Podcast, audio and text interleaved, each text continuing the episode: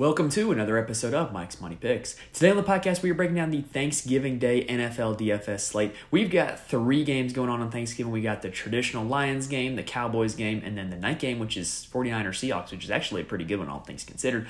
But we are going to be breaking it down from a DFS perspective on DraftKings and FanDuel, talking about the best ways to build out your lineups. That way you can make some money on Turkey Day. This one is going to be more of a DFS-oriented episode. We're going to be just kind of mentioning specifically how you can target these three games in daily fantasy. If you are used to the normal buy or sell previews, this is still going to be kind of similar in that because, I mean, it's still my analysis. It's still my thoughts on all these guys, but this is definitely going to have more of a DFS slant. The full Week 12 buy or sell preview will be coming out later on in the week, and it might be audio only the way it has been the last 2 weeks just because sometimes, hey, as a new dad, it's a lot easier for me to just, do the recording as opposed to record the video and export and upload and edit. So that one might be audio only, so make sure you go subscribe to the audio feed wherever you get your podcast on Spotify, Apple, iHeartRadio, wherever else. And subscribe to the YouTube channel. Really helps me out a lot. We are nearing on 250 subscribers, which is a big time milestone. So hit that subscribe button. It helps me out a lot. And you can get notified when new episodes drop, like all of our weekly NFL content that will still be back next week when it's not Thanksgiving. And then all of our weekly college football and college basketball content as well. Hit that subscribe button and you can be notified when all those episodes drop. We've already previewed this Friday's college football slate, and we are going to preview Saturday's college football slate. So you're at home, you got less to do at work, whatever. You want to try college football DFS, go give those episodes a shot and see if you can find yourself some winners this weekend. All right, enough with the introduction. Let's go ahead and start things off by talking about the quarterback position for these three Turkey Day games. All right, so it is important to know for these three games just what these three teams are projected in terms of like a pure points perspective, because that'll kind of help guide your decisions on what we're looking at in terms of who we pick to build out our lineups. So we've got a three-game slate. It is a small slate, which I'm going to talk about the strategy for that here in just a second. But the first game is Lions-Packers, projected to be Lions 27, Packers 20. Second game is Cowboys-Commanders, projected to be Cowboys 30, Commanders 19. And then the last game of the night is projected to be 49ers 25 and Seahawks 18. So the highest scoring game of the bunch was Cowboys versus Commanders, but it was also the one with the biggest spread. So it's just really kind of interesting. I think when you are looking at how to build out your lineups for this slate, I think you can definitely mix and match from the three different games. With it being a small slate, there's a few things that are going to come in handy, though. So I am somebody who hand builds lineups. So if you are hand building lineups, you're not using, an optimizer or a sim or anything like that, I would highly advise building your lineups with a narrative in mind, especially if you are making multiple lineups. You can have your lineup that's like, oh, this is the Cowboys blowout lineup, where if I think the Cowboys are going to blow out the Commanders, this guy, and this guy goes off. Or this is the Green Bay Detroit shootout lineup, where if this game ends up having 60 points scored, these are the guys that end up going off. I definitely think on a small slate, that is how you can help yourself, especially in tournaments, kind of have your lineup have the maximum ceiling is if you build it with a clear narrative in mind.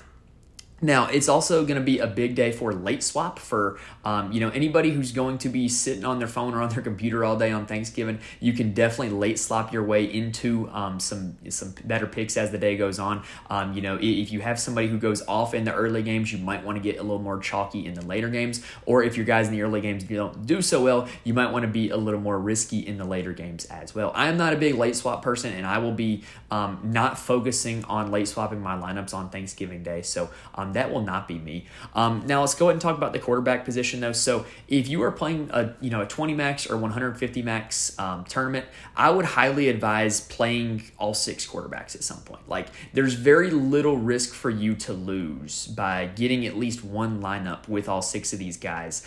If it turns out that sixth guy that you weren't going to play ends up being the guy that goes off for 35 fantasy points that you need to have. Keep in mind, there's only six playable quarterbacks on this slate. So they're all going to average about 18% ownership. Now, obviously, they're not all six going to have exactly 18% ownership, but there's very little risk if you're playing multiple lineups in getting all six of these guys into a lineup. So how would I rank these six guys? So the guy I would highest rate and the guy that I think is going to be the highest owned on this slate is going to be Dak Prescott of the Dallas Cowboys. There is so much to love about about Dak from a fantasy perspective in this game against Washington. He not only has Dak been the best quarterback in fantasy since week 7, but no team in the NFL has had a higher pass rate over expectation in the last month than Dallas, meaning in situations where analytics deems they could be running the ball, they're still passing. Like, they're passing more than the game flow and the game script would indicate that they should be passing, which is great if you're playing a quarterback in fantasy football. No team has also given up more fantasy points to the quarterback position than the Washington Commanders. So not only are you getting a guy who's been elite over the last month, but he's going up against a defense that has been utterly dreadful the entire season. And when you look at Dak, his career against Washington, we have a big enough sample size to know that this guy plays his best when he is playing the Washington Commanders. 4 of Dak's last 6 games against Washington, he scored 27 fantasy points or more in. And on Thanksgiving in his career, because, you know, he plays in it every year, he's healthy because he's a Dallas Cowboy, Dak averages 20 fantasy points per game. I cannot speak enough about how good of a spot Dak is in. If you are playing tournaments, keep in mind he's likely to be the highest owned quarterback, so you're going to want to find a way to get your lineup different elsewhere if you're rolling out Dak, which I will be. The guy I would rank second is probably Brock Purdy of the San Francisco 49ers. I think he has by far the highest floor of any quarterback on this slate, in my opinion. The 49ers offense is an absolute juggernaut, and Purdy has been pretty doggone good as the pilot of that offense this season. He's had 3 straight games of 23 or more fantasy points, and he now averages over 20 fantasy points per game across his career in all the games that he's started and finished. And I don't think he gets any kind of respect for that because he's Brock Purdy, right? Now, also, what's a believer not true is that he has more fantasy points this season than Patrick Mahomes. So Brock Purdy has been really good, and for some reason he's only $6,100 on DraftKings this week. I think he is a very solid play. My only concern is that Seattle is a slight run funnel. They're a little bit better defending the pass than they are the run, but still you're looking at a guy whose team is likely to score 27 to 30 points. He's likely to account for 2 or 3 touchdowns. Love the play with Brock Purdy. My third ranked quarterback would be Jared Goff, and we've talked extensively all offseason and in season about the Jared Goff in dome games narrative. And I think it extends to all dome games, but if you want to just make it home games, then just in the last 2 seasons, Jared Goff has averaged 7 fantasy points per game more at home than on the road. And I think that this is a pretty good spot for him against Green Bay. You know, we just saw this defense not look great against the Chargers. And I really think that Jared Goff could be a guy that breaks the slate. I don't think he's going to get super highly owned, but I think if you're not playing Jared Goff, I'm pretty confident that this Detroit offense is going to score touchdowns. So when you look across the last 2 seasons at dome games where Jared Goff has not had a lot of success, it has been because Detroit's offense either just got completely shut down or because they scored multiple rushing touchdowns from the running back position. So if you're not playing Jared Goff, I think it would be wise to invest in one of those Detroit Lions running backs.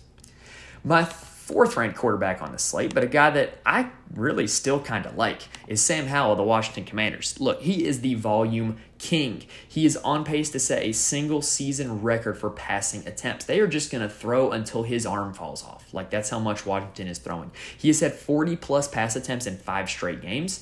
So you know with Sam Howell that you're going to be getting a guy who is going to drop back to pass 40-plus times a game. And he's going to have plenty of opportunities to put up fantasy points, right? It doesn't matter what the game flow is, doesn't matter what the score is, situation, time, whatever, Sam Howell is going to be throwing it. That's a plus in fantasy because you know he's going to have all those opportunities. However, Dallas is a pretty tough matchup. Dallas is 7th toughest against quarterbacks overall and 8th toughest schedule adjusted against quarterbacks, meaning when you take every team's schedule into account and how the quarterbacks played relative to their average heading into that game, Dallas is the 8th toughest team in schedule-adjusted matchup against quarterbacks. So not a great matchup for Sam Howell, but the volume is going to be there, and I think the volume gives him immense upside. And I think I might be more on him in GPPs than I would be Brock Purdy. Now, next up is going to be Jordan Love. He's my 5th favorite quarterback on the slate. Look, Detroit's a pretty solid matchup to go up against. They are 26th toughest against quarterbacks, meaning they're the 7th easiest defense against quarterbacks overall. And believe it or not, Jordan Love has 4 games this season of 20 or more fantasy points on DraftKings. That's not a stat you would expect out of him because it feels like he's been pretty bad, but he really has had some good games. And he's had 40 or more passing attempts in 3 of his last 4 games. And this is a game where if the Green Bay Packers are trailing to the Lions, lines, they might have to throw to keep up or they might have to throw to catch up, which is a good combination to, to play a fantasy quarterback in. In fact, the Lions defense is to show how not great they are. They've given up 24 or more fantasy points to quarterbacks in 2 straight games, and I would not be shocked if Jordan Love made that 3 straight games. Geno Smith is my least favorite starter on the slate. And look, just the matchup against San Francisco, it's not easy, right? Geno hasn't been great this year either. It's just hard to really get behind. If you're looking for a bright side, the 49ers have been relatively easier to throw on than to run. Their rush defense is elite. Their pass defense is slightly above average. So I would be very surprised if Geno Smith is the quarterback that breaks the slate, but hey, he's going to be very lowly owned. He's got a cheap price tag. He allows you a lot of flexibility with your lineups. And like I said, if you're playing multiple lineups, I think it's wise to play every quarterback on the slate. All right, that does it for the quarterback position. Let's go ahead and take a quick breather, and then let's talk about the running backs. All right, let's go ahead and talk about the running back position. So historically on these small Thanksgiving slates, running back has been the make or break position. But I don't really see that being the case this year because in the past, you've just seen a lot of random backup running backs score touchdowns on Thanksgiving. And I don't really see that being the case with where a lot of these teams are at right now and how they've been playing in recent weeks. And I think there's 2 very clear top options on the slate at running back that everybody's going to end up playing. And if you want to play both of them together, you're going to have to find a way to make your lineup different elsewhere. And those 2 top plays are Christian McCaffrey and Zach Charbonnet. Let's go ahead and talk about CMC. So CMC averages 10.9 fantasy points per game solely from receiving. And Seattle is a slight run funnel. Like we were mentioning with Brock Purdy earlier, Seattle allows a negative pass rate over expectation on the season, meaning that teams are running the ball more against Seattle than the analytics dictates that they should, which is good news if you're playing a running back in fantasy football. So Christian McCaffrey has been just pretty much the best flex option in fantasy football all season long. He's going to give you a lot of receiving points. He's going to give you a lot of rushing points. I just think he's probably just the best player overall on the slate. And I think because he does a lot of his work receiving, I think you can play him with or without Brock Purdy. We've seen some of Brock Purdy's ceiling games come with big-time Christian McCaffrey games as well because he is accounting for a lot of those touchdowns that Brock Purdy is throwing. So I think you can play him with or without Brock Purdy. I think he is the best flex option on the entire slate. Zach Charbonnet is the next guy to talk about, though. So we are assuming that Kenneth Walker III does not play in this game, and I do not think he will. He's listed as doubtful, which is kind of a lock that he's going to sit. So Charbonnet is coming off of a week last week where when Kenneth Walker got hurt in the first quarter, Charbonnet ended up with 24 opportunities in that game against the Rams. 15 attempts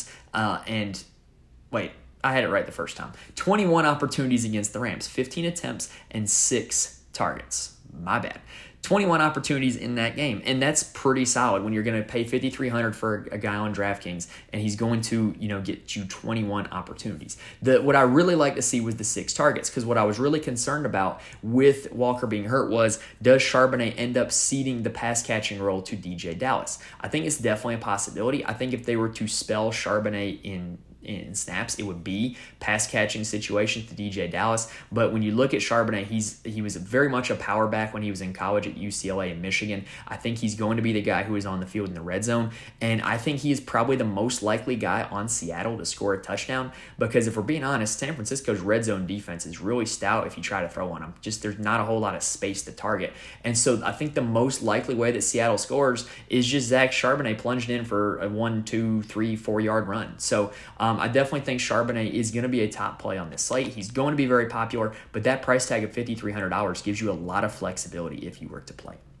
Next up, I do have to talk about the Jahmyr Gibbs, David Montgomery situation. So this has been a pretty prolific backfield so far. Detroit actually averages the 3rd most fantasy points per game at the running back position when you add up the entire backfield, which is pretty solid. And Jahmyr Gibbs and David Montgomery have both been pretty solid in recent weeks when they've both been playing. But let's go ahead and break it down just how should you target these 2 backs. So Jahmyr Gibbs has been running back 1 in fantasy points per game since he returned from injury in week 7. He's been ahead of every other running back, 27, 32, 26, and 21 fantasy points on DraftKings in those four games, which is pretty darn impressive.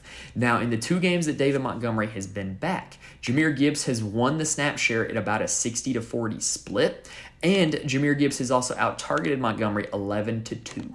The reason why you would want to go with David Montgomery is if you think the Lions play from ahead in this game, or you think that David Montgomery is the touchdown scorer in this game. That is what Montgomery has kind of come to. It's very similar to the DeAndre Swift, Jamal Williams conundrum from last year, except Jahmyr Gibbs is kind of ahead of where DeAndre Swift was.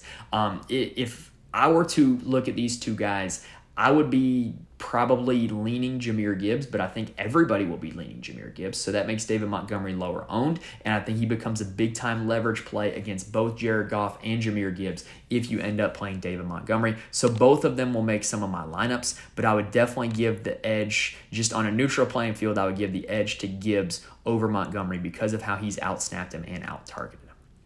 Now, Tony Pollard is an interesting case study because he is actually the best regression candidate in all the NFL at the running back position. No running back in the league has a bigger gap between their expected fantasy points and their actual fantasy points than Tony Pollard. And if you want to guess, the expected fantasy points is a lot higher than the actual fantasy points. So what that boils down to is Tony Pollard still seeing a lot of opportunity. He is playing in great situations with Dallas playing from ahead. He just hasn't really gotten very lucky in terms of fantasy scoring. He hasn't scored since he scored in week 11 and he scored in week 1. There's the only two games he scored in, and he hadn't really been used much through the air. And when Dallas gets in these immense blowouts, they don't play him. They play Rico Dowdle. So it's just been a mountain of bad luck for Tony Pollard, and I think that this could be a situation where you could play him here because I think everybody and their brother is going to be playing Dak Prescott. So if this ends up being the Tony Pollard week, this could be a big-time leverage spot by playing Tony Pollard and not playing Dak Prescott. I think the fact that he's a regression candidate, I think over the next few weeks makes him very targetable in regular fantasy and DFS, just because I think that at some point he's going to have to close that gap between expected fantasy points and actual fantasy points. Now, Brian Robinson, to me, is a very interesting candidate if Antonio Gibson is out. The Commanders throw the ball a ton. We've been over this already. So we want the back for the Commanders that's going to be catching the passes. And they've shown over the last 2 weeks that if Antonio Gibson is out, it's still going to be Brian Robinson Jr. catching the passes. And what we've seen in those last 2 weeks is a total of 15 targets. And a total of 50 fantasy points for Brian Robinson Jr. in the last 2 weeks. To me, that makes him a very solid play, even though Dallas is a tough matchup to runners. But if you're telling me that the guy's going to get seven targets again when he's gotten 9 and 6 in the last 2 weeks, I think that makes him a prime candidate for our lineups. And I really do like Brian Robinson Jr. if Antonio Gibson is in fact out of this game. If Gibson's active, I think that Gibson becomes a very sneaky play, only $4,500. Because even though he's missed some games so far this season, he had at least 5 targets in the last 3 games he was active, double-digit fantasy points in the last 2 games he was active, and he's the guy that's going to be on the field if they're doing all the throwing. So I think that makes Antonio Gibson a very interesting play if he is active. Last situation to talk about, Aaron Jones is out for the Thanksgiving game, which means A.J. Dillon is going to probably be the lead back if he is active. I'm assuming he will be active. If he is not, it looks like it'll fall to Patrick Taylor, who is not on the DraftKings slate, so no guy to play there. But I'm not very interested in A.J. Dillon, if I'm being honest. He has not been efficient this season. He has only had 4 games where he has averaged over 3 yards a carry, which is not a good sign. And then he's also just not been great, right? Like from a fantasy perspective, his high this season has been 13.6. And when you look at the games that Aaron Jones missed, he only averaged 9 fantasy points per game when Aaron Jones was out. So what makes you think that this week is going to be different when the Lions are a pretty stout run defense and A.J. Dillon's banged up in his own right? So I'm just not very interested in A.J. Dillon this week. Now, before we go ahead and move on to the wide receivers, I do want to mention there are a few places where you can get more information from me. You can follow me on X at Mike's Money Picks. If there's anything that changes out my opinion, I usually tweet it out. I tweet out the links to all the episodes, whether they are audio only or video as well, so you'll get notified, or not notified, but you'll just kind of get the rundown on if there are any changes, to the podcast, whether it be in video or audio. I'm also in the Fantasy Corner Discord. Link is in the description on YouTube and in the audio feed. There's a lot of smart people in there that play a lot of DFS, and we talk about all the sports, college basketball, college football, NFL. There's a lot of guys in there that help me get better at NBA, which I very much appreciate. So join that if you want to be part of a really fun community that gets a lot of good discussion, a lot of ideas bounced off each other in playing DFS. And then lastly, I do write up a full article every NFL, college football, and college basketball slate outlining my core plays and kind of my attack strategy for my lineups on the slate. You can read those at patreon.com/Mike's Money Picks. It is only $3 a month to read those. I largely do them just because I enjoy writing and I enjoy writing that plan out. And I would like to get that information out because I'm not promised that you're going to read those picks and instantly become a GPP winner. But I do think that by reading that and reading the process, you can help you get a little bit better at DFS along the way. And then lastly, if you're looking to try anything new this Thanksgiving season, holiday season, NFL season, whatever, if you're looking to try something new, I'm partnered with Sign Up Expert. So head on over to signupexpert.com/Mike's Picks. What they do is they give you the best offers and promo codes for new users at all DFS, player prop, and sportsbook sites. It'll even sync to your location. So I know on January 1st, when North Carolina has sports betting legal, I will be heading there to get all my promo codes for all the new sportsbooks that have opened up. All right, so that does it for the running back position. Let's go ahead and take a quick breather, and then let's talk about the wideouts. So we're going to try to knock out all of the pass catchers here in one segment, and then we're going to try to see if we can build out a sample lineup here at the very end. So to me, the receiver position, this slate is going to come down to the question, CeeDee Lamb or Amon-Ra St. Brown. To me, they are by far the two most attractive from a fantasy perspective wide receivers on the slate. I'm not sitting here and calling them attractive, but they're the most attractive fantasy plays on the slate at the wide receiver position. They are both over $8,000, but they are both seeing just an insane run, and I think that if you want to play both of them, it's possible, but you're really going to have to pay down at the running back and tight end positions if you want to make that happen. I think you would be boxed out of playing Christian McCaffrey at running back if you were to play both these guys, but to me, both these guys are in such a supreme spot, and they're 1 and 2 on the slate in target share that they're the clear top plays at wide receiver, and getting that pick right is going to be very, very key to this slate. And I think both these guys you can play without stacking with the quarterback, because we've seen CeeDee Lamb have ceiling weeks where Dak Prescott didn't get there. We've seen Amon-Ra St. Brown have ceiling weeks where Jared Goff didn't get there. Obviously, you can stack them together. I'm always a proponent of stacking your wide receivers and your quarterbacks,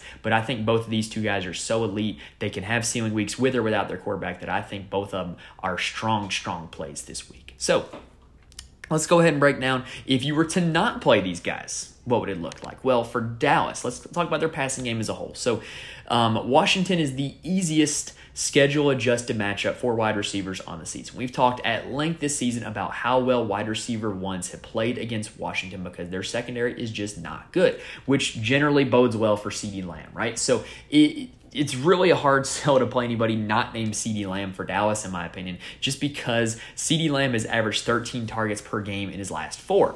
And from there, the only receiver who has averaged over a 50% route share since their bye week in their last 4 games was Brandon Cooks. However, he's also a negative regression candidate, meaning he is scoring more fantasy points than his expected fantasy points, which is the exact opposite of his teammate Tony Pollard. However, Cooks has very much big play upside, and I think you can definitely play him as a one-off play or as a stacking partner with Dak Prescott and not play CeeDee Lamb, because if there were ever a time where CeeDee Lamb were to not get there, it'd be because of Brandon Cooks. Now, the other option that I think you could go with is Michael Gallup. So Michael Gallup has only played a 46% route share since the Cowboys' bye week. But the good news is with Gallup is that when he gets targets, he gets targeted deep. He has a 12.7 average depth of target in that span. So, all he's got to do is catch one deep pass for a touchdown, and boom, there's your value play right there with Michael Gallup. He is one of those guys that could possibly break this Thanksgiving slate if he ends up getting loose for 1 or 2 long touchdowns. Jaywin Tolbert is very close to Michael Gallup in terms of snap share, route share, excuse me. He's averaged a 44% route share since Dallas's bye week, in other words, in their last four games. And he's actually had 5 targets in each of the last 4 games. So Jalen Tolbert, I do think, like Michael Gallup, is in play. They would be super punt plays that very well could have a shot at return to value because all it would take is 1 or 2 plays for them to get there. However, like I said, to me, it's a hard sell to play these Dallas guys other than CeeDee Lamb just because it's such a smash spot for CeeDee. Now, flipping it over to Detroit and talking about the same perspective for Amon-Ra, I think Detroit's in even a worse situation than Dallas is outside of Amon-Ra St. Brown. And the reason why is because I think Green Bay is a dream matchup for Amon-Ra. Green Bay is elite at defending outside wide receivers, right? Because they've got Jair Alexander, among other guys on the outside that are really good. They're very vulnerable in the slot and in passing game on the inside of the field, and they just gave up 10 catches and over 100 yards to Keenan Allen from the slot with the Chargers last week. Amon-Ra St. Brown runs his routes from the slot. So to me, this is a spot where Amon-Ra should be the primary pass catcher for the Detroit Lions. However, if you were to not play Amon-Ra, let me make the case for some other guys. Josh Reynolds has a 69% route share on the season, which is pretty high for a guy who's only $3,500. But the problem is he hasn't had more than 4 targets in a game in Detroit's last 5 games. And that's kind of coincided with Jameson Williams getting back from his gambling suspension and playing more and more. He set a career high in route share last week. And Jameson Williams is one of the guys like Michael Gallup that all he would need is 1 deep touchdown to hit value. I would probably lean Jameson Williams if I were to not play Amon-Ra St. Brown. But like I said, this is pretty darn bleak outside of Amon-Ra from a passing game perspective. So I might be more inclined to target a tight end or a running back if I were to target a Detroit receiver that's not Amon-Ra. All right, now we can just go through the other 4 teams now that we've got kind of the big 2 and their teammates covered. So for Green Bay, they're very cheap at the wide receiver position in DFS, and I really don't mind that. The guy I would prefer to play would be Jaden Reed, and that is because of how he gets his touches. He gets more design touches than anybody in this Packers receiving room. He gets the ball in reverses, jet sweeps, screens, just ways where they get the ball in his hands and let him run with it, which is what you saw last week when he took that reverse to the house for a 32-yard touchdown. And so that allowed him to have a pretty solid week, all things considered, 19 fantasy points. And so I like the fact that we're getting design touches, and I think that the more plays are run in this game, if this game turns into a shootout, some of those plays are going to end up in Jaden Reed's hands, and I very much like him for that reason at only $4,200. The reason to go with Romeo Doubs or Christian Watson are because they are pretty much the only guys who get targeted in the red zone for this Packers offense. They own about 90% of the Packers' end zone targets since Christian Watson has been back healthy. And so I think really those guys' upside would just be their usage in the red zone and the end zone, but I don't think they're going to give you a whole lot if they don't catch a touchdown, whereas Jaden Reed is the guy who can give you much more whether or not he catches a touchdown. The guy that could be the punt play is Dontavian Wicks, who has played more and more recently. He's had at least 4 targets in his last 4 games, and he's only $3,300. If he is active for this game, because he's listed as questionable right now, I think he's an intriguing punt play at only $3,300. For the Commanders, their receivers are quite interesting because, they drop back to pass 50 times a game, but yet the receivers haven't had a whole lot of production to show for it. Terry McLaurin has only averaged a 17% target share in his last 4 games. The raw target numbers look pretty good, 7, 8, 7, and 12, but the share, he's just not really dominating the rest of this receiver room like we would expect him to. And so I don't think that this particularly sets up well for him. And the same goes for Jahan Dotson. Dotson only has 6 combined targets in his last 2 games, which is not a great look. And then Curtis Samuel is the guy that I would prefer in this receiver room, though. He's only $3,600 on DraftKings. He had 2 targets last week, but he got ejected in the second quarter last week. So didn't get to play a full game. Hadn't really been fully healthy since back earlier in the season. When he was healthy, but before he got hurt in that first Giants game, he did have 4 of his first 6 games in double-digit fantasy points. So I think Curtis Samuel at only $3,600 is pretty solid. And with that Dallas defense, I think the middle of the field, the slot position, is a place that you can target that defense at. And I think Curtis Samuel is a pretty solid play. Now, for the 49ers, we've talked extensively all year how when they play teams who run man coverage, it sets up better for Brandon Aiyuk. It's what he's better at. When they play teams that run zone coverage, it sets up for Deebo Samuel. It's what he's better at. And we've said it a few times this year that, hey, this should be a Deebo Samuel week. This team runs a lot of zone. And it ends up not being a Deebo Samuel week because Brandon Aiyuk gets the one deep ball, makes one guy miss or makes a guy fall down, and then boom, there's a 70-yard touchdown for Brandon Aiyuk.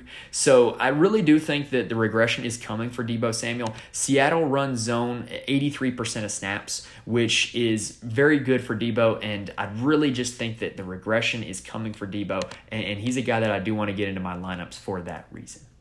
For Seattle, my primary interest is going to be in Jackson Smith and Jigba. Metcalf and Lockett are going to be active for this game, but they're both banged up. They're both coming off of injuries. Jackson Smith and Jigba over the last 5 games has been pretty sound. In those last 5 games, he's averaged 12 fantasy points per game. He has also averaged about 6 targets per game.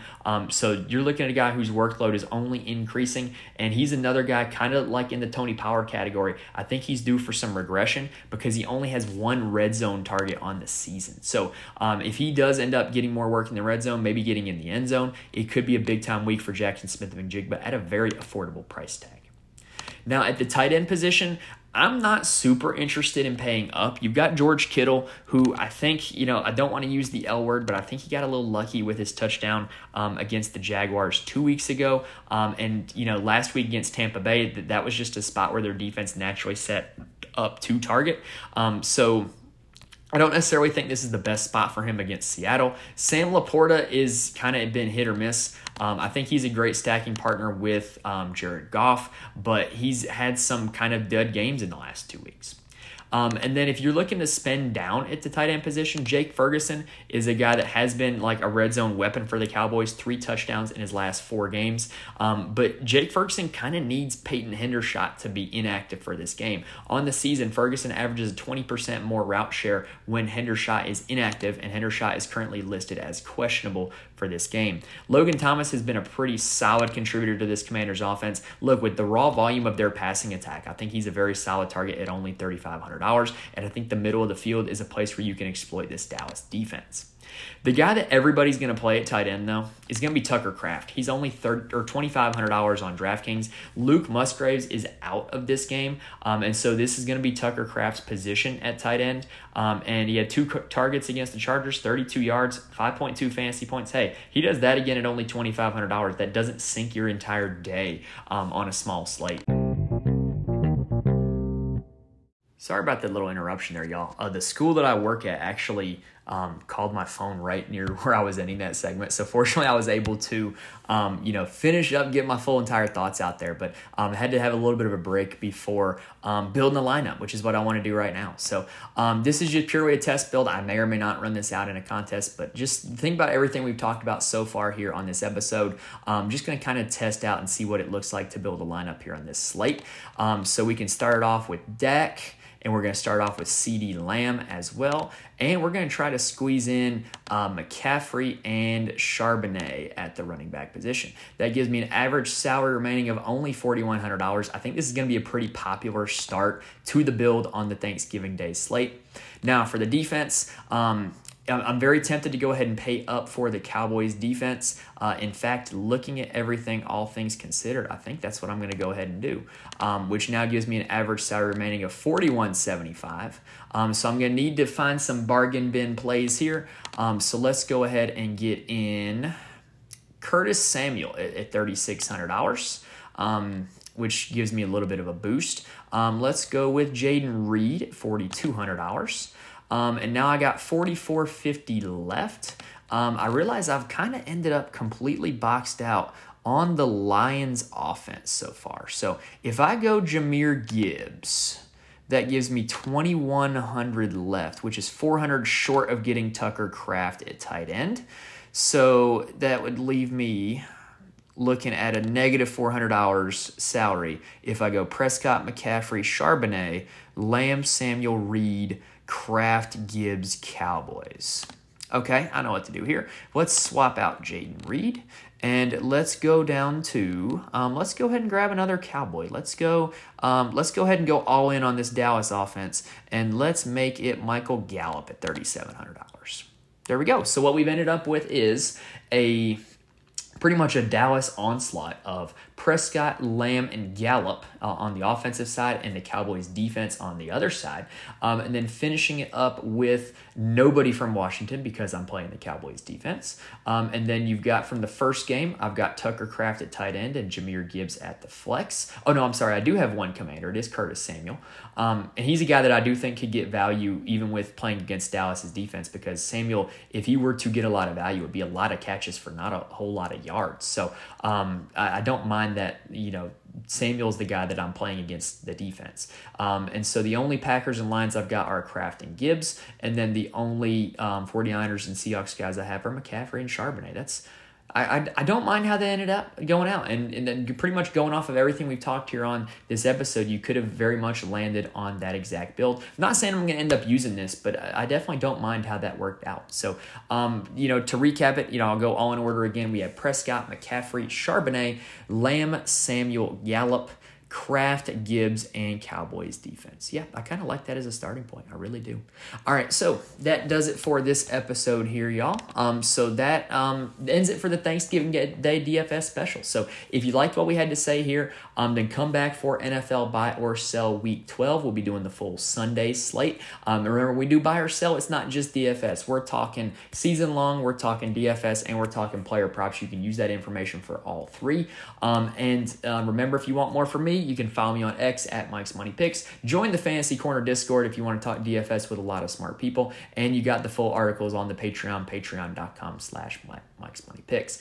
All right, so if you like what you saw here in this video today, hit that like button. It'll really help me out a lot, help the videos get noticed. I really do appreciate it. Hit the subscribe button to the YouTube channel and to the audio feed because some episodes are audio only. But if you subscribe to the YouTube channel, we're nearing in on 250, which is a pretty big milestone for us that we really want to get to. So every little bit helps. I do appreciate you guys. Hopefully I was able to give you guys the information here on this episode that's going to help you win some money playing DFS on Turkey Day. So best of luck to everybody in all your DFS contests. Enjoy your Thanksgiving with your family or with your friends. Hope everybody has a great holiday. Thank you guys for watching and listening, and I will see you guys next time.